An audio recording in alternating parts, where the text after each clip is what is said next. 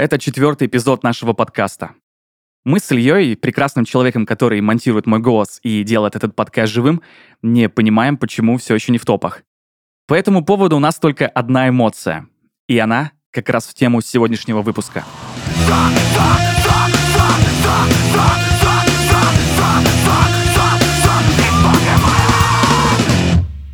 А теперь к нашему концерту.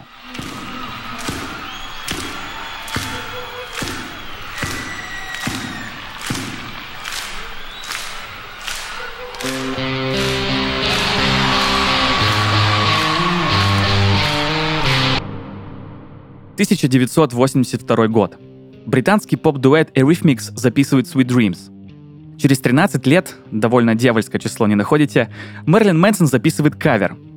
По чистой сатанинской случайности он стал одной из самых узнаваемых для широкой аудитории песен Мэнсона. Конечно, как не ему петь на фоне всех обвинений, что кто-то хочет быть абьюзером, а кто-то хочет, чтобы абьюзили его –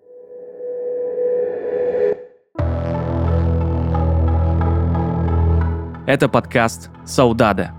Меня зовут Данил Махов, и сегодня мы вспоминаем кумиров рока, которые знакомили нас с садом, и как мы попали в преисподнюю, но лишь наполовину.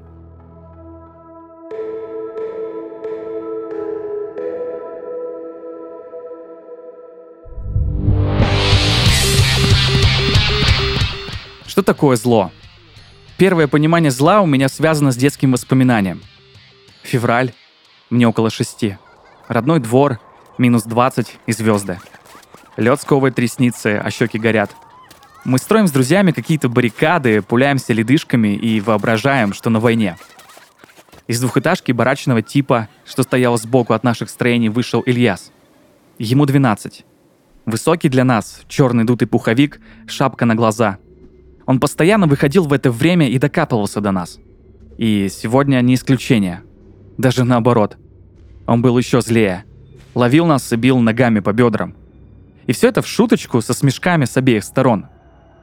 Сейчас понимаю, что дома я ничего не рассказывал. Я лгал. Меня сковал страх. Было невыносимо рассказать правду, поэтому просто придумывал, что упал или что-то еще в таком же духе. Та злость Ильяса нарастала с каждым днем – Настолько, что однажды он держал парня ниже его на сантиметров 20 и раздавал пощечины. Пацан плакал, а он смеялся. Или, правильнее будет сказать, стебал. Хм, зло ли это? Возможно. Но у зла всегда есть обратная сторона. Уже весной заплаканный Ильяс выбегает из подъезда. Смотрит на нас мелкотню и хочет подойти к нам. Из того же подъезда выходит его отец и орет на него благим матом с посылом, что ему не жить. Ильяс убегает за дом, а отец за ним, в куртке, на белую майку и подштаниках. Кажется, зло передается, как вирус. По этой же логике жесткий рок обвиняет в разжигании ненависти, сатанизме и еще целой пачке грехов, о которых ни в каких святых текстах не указано. На мой взгляд, тяжелая музыка полярна. Она помогает или затушить пожар, или, наоборот, открывает скрытые подавленные эмоции. Помогает высвободить то, что сидит внутри тебя и мешает жить. Опять же, это про эмоции и переживания, не про действия, не про акт насилия. Десятки, если не сотни раз в моей жизни, особенно подростковой, такая музыка спасала меня от того, чтобы делать людям больно.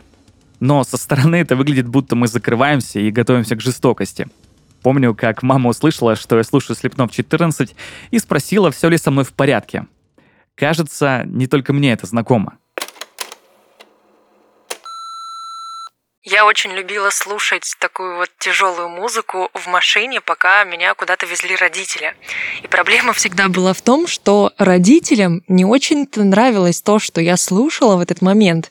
А это были, например, альбомы Slot просто от начала до конца, Evanescence, Guana Apes, та же Луна. И каждый раз, когда я постоянно вот так вот, ну, бесила своих родителей этой бесконечной музыкой, мне высказывали, что это вот тяжело так, э, я какая-то постоянно грустная и слушаю грустную музыку. То есть не то, что это какая-то такая плохая музыка, нет, она грустная. и мне приходилось периодически поддаваться и потом слушать шансон или просто радио. Но до сих пор периодически, когда я ставлю что-то подобное, даже если это просто один трек, мне говорят, хватит слушать вот эту грустную, давящую, негативную музыку, почему все у тебя так плохо. Причем все в порядке, абсолютно в порядке. Но, видимо, все-таки э, такое вот минорное в основном звучание у такого жанра, оно дает о себе знать, и люди, которые не погружены, да, вот в эту музыку, в это направление, они воспринимают все это как-то через призму поверхностного такого восприятия, да, более ну, негативного, но этот негатив, скорее всего, просто идет от непривычки. Ну, мне кажется, именно так. Выбор масок образов, поведения в разных группах — абсолютно нормальная история в современном обществе. Да и вообще в любой момент истории. И мы действительно меняем маски. Совсем как слепнот.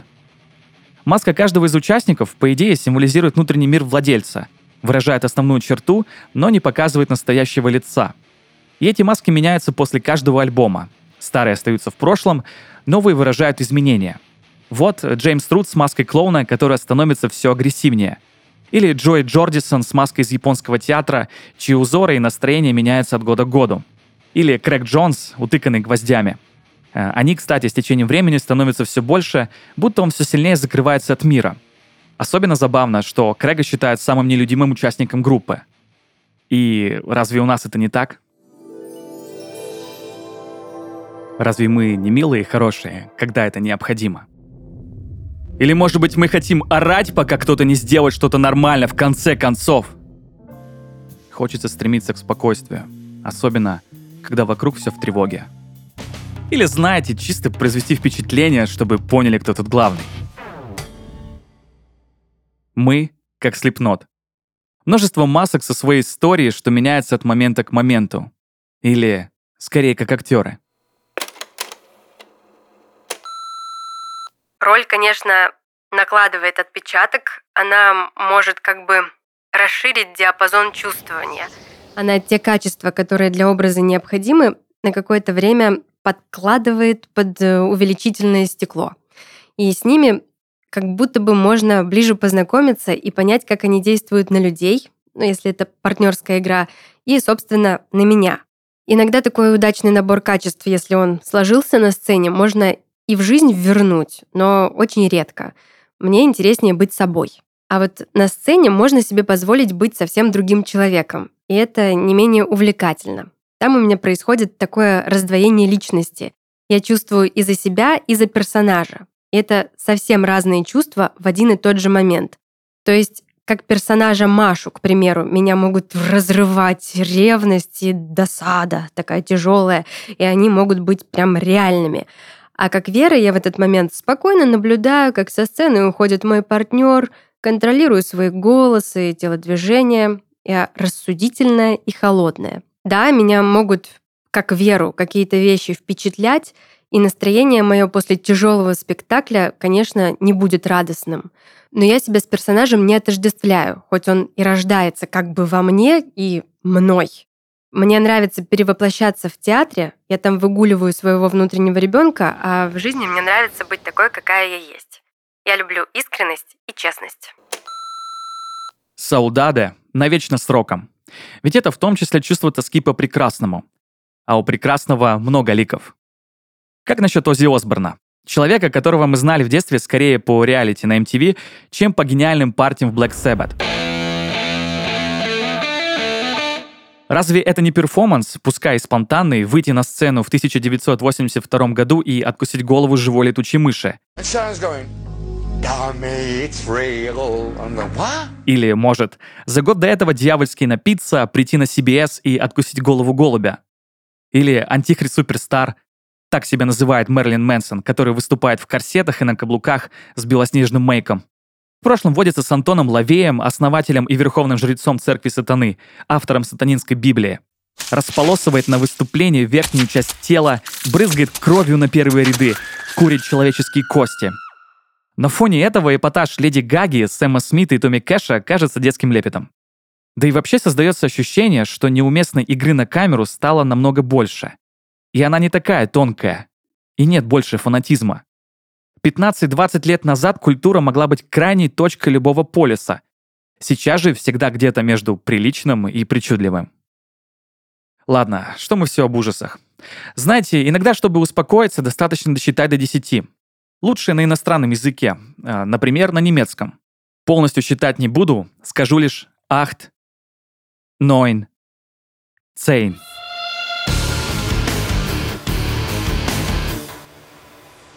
Я пробираюсь с другом мимо 700-тысячной толпы, чтобы ближе рассмотреть Рамштайн.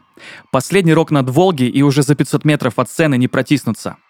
Друг другу тут и там чистят морды, пьют с пятилитровки разливное «Жигулевское», дети орут, толстые мужики, подростки и женщины, маты и ругань, ора и саркастический смех, какой-то павший Вавилон. Чем ближе к началу, тем больше нервозности. Драк все больше, матов все больше, давка и спертый воздух. Но начались первые аккорды. Черт, я никогда не слышал такого рева. Знаете, вот что странно. С одной стороны, Искры и Ти Линдеман в розовом полушубке и белыми волосами исполнять не только песни, но и непотребства. От классического псевдоизнасилования клавишника Кристиана Лоренса до ударов по оборудованию. С другой — спокойствие и даже легкость. Вся энергия людей теперь уходила куда-то в сторону сцены, а после в космос. Никакой агрессии вокруг. Кто был ближе к сцене и ждал 12 часов выступления, пели все куплеты вместе. Но даже вокруг меня выкрикивали в ноты «Du hast» и «Ich will». Самое кайфовое и символичное в этом полуторачасовом экспириенсе — конце шоу Тилль оседлал трех-четырехметровый член и начал поливать из него пеной первые ряды. И все это 12 июня, в День России. Прикиньте. Рамштайн — это группа, которая играла не просто с каким-то сатанизмом, а с табу в поведении. Знаменитые клипы от Сон до Ишвиль кажутся очень даже приличными. Но лайвы, у Ребята, это просто надо видеть. Если в такой музыке и нужно высматривать эпатаж, то он именно на концертах. И рок-музыка, чем тяжелее, тем сильнее влияет на эмоции именно вживую. Примерно в то время, как я учился в школе, а это был, если не ошибаюсь, 10 и 11 класс, с ребятами пошли на концерт группы Калиман. Это металкор, дедкор группа, ну, невероятное событие по меркам нашего города. Собралась огромная толпа, то есть, э, ну, на тот момент группа уже успела завоевать свою славу в США, и вообще полмира уже, ну, в тусовке как минимум все знали. И они приехали в наш небольшой город по меркам выступлений таких тяжелых групп. И это было нечто. Это было нечто в том плане, что это один, наверное, из, из самых жестких мошпитов, которые, в которых я когда-либо участвовал, потому что то, как барабанщик с блазбитами, брейкдаунами э, в купе с гитаристами и с басистом разносили толпу, это было, это было нечто. Это было вау. Плюс вокалист э, рвал глотку на каждом треке. Но самый интересный момент наступил на любимом треке у этой группы, трек uh, Paralyzed. На этом треке, как только началось интро этого трека, мы выстрелились в стену смерти. То есть это когда тол- вся толпа, почти весь зал делится на две огромные части и под э, вступление или под брейкдаун бегут навстречу друг другу. И э, я был в одной из этих сторон, я даже, можно сказать, был зачинщиком одной из этих сторон. Как только э, вступили барабаны, э, эта площадка превратилась в, в чертов ад, потому что мы влетели друг в друга со всего маху. Все, что в каждом нас было, злость, мощь со всеми эмоциями, мы влетели друг в друга. И э, почему мне этот момент запомнился? Потому что какой-то очень хороший человек двумя ногами влетел мне в грудь, и я отлетел где-то метра на два. Но благо меня подняли, и концерт продолжился. Поэтому всем советую ходить на концерты тяжелой музыки, участвовать в слэме, в мошпитах и не забывать прежде всего о безопасности. А что с Россией? Почему большинство знает персонажей Америки, Германии, Британии, а у нас, если не выжженное поле, то точно пустыня? хотя, признаемся, с оазисами. Понимаю, что есть десятки тысяч поклонников локальных групп. Есть сотни коллективов, которые несут эпатаж и настроение через рифы. Но среди них, на мой взгляд, выделяется один – Король и Шут. Меня эта группа коснулась лишь по касательной, и будет несправедливо пытаться вытаскивать чувства, где их не было. Но и не сказать о Горшке и его команде также несправедливо. Поэтому Я еще помню, занятно, что э, кукла колдуна у меня появилась в плейлисте только после того, как она мне попалась в Ютубе. Как-то совершенно случайно я зашла в Ютуб, и мне вывалилось видео с видеорядом из Ван Хельсинга, который с э, Хью Джекманом. И видеоряд из Ван Хельсинга был наложен как раз на куклу колдуна. И меня это так сильно зацепило, что и кукла колдуна тоже в тот момент перекочевала мне в плейлист, и там с тех пор и осталась. Я думаю, что люди с весьма живым воображением, таким же, наверное, как у меня, им всегда будет заходить такая музыка, подобная музыка, музыка с текстами, где ты можешь представить себе картинку, где ты можешь себе представить эту историю, этот миф, эту сказку, этот эпизод чьей-то жизни, который тебе спели, рассказали, красиво сыграли.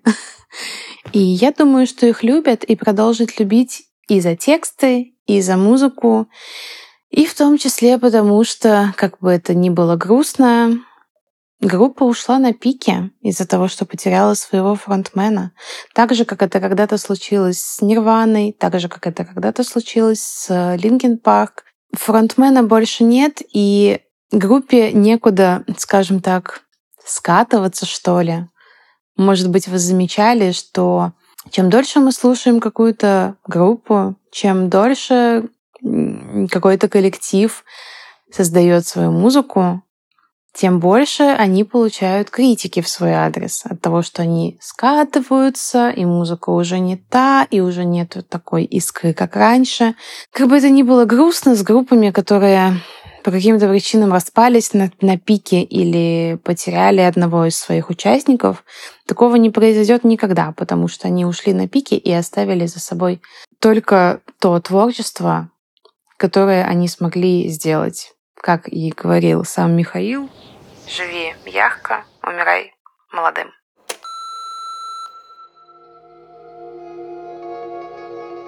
Мы могли не любить тяжелую музыку, не разбираться в хардкоре, нью-метале и десятки других течений. Но и Мэнсон с Ози, и Рамштайн со Slipknot, все они были где-то рядом. Последней вспышкой перед рэпом. И не могу сказать, плохо это или хорошо. Мне очень понравилось, что сказал о своей музыке Дарон Малакян, гитарист System of a Down. Кроме того, на нас повлияли два фильма «Убить Билла». Я нашел нечто общее между Квентином Тарантино и System of a Down, потому что фильмы Тарантино — это одновременно и фильмы ужасов, и драмы, и фильмы с хэппи-эндом. Это же можно сказать и о нашей музыке. И как тут не согласиться? Вообще, эта мысль, что даже самая тяжелая музыка несет в себе не только ад, зло, но еще и драму, позитивные эмоции и хороший конец, воплощение того, что происходит в подростковом периоде, если не во всей жизни. И даже Мэрилин Мэнсон выбрал свое имя по этой же причине. Соединил грацию, красоту и чувственность Мэрилин Монро и жестокость, мерзость и нечеловеческое зло Чарльза Мэнсона, пожалуй, одного из самых известных маньяков в истории. Так что, если мы и в аду, то только наполовину. Это был подкаст «Саудаде», меня зовут Данил Махов. До следующей нашей истории.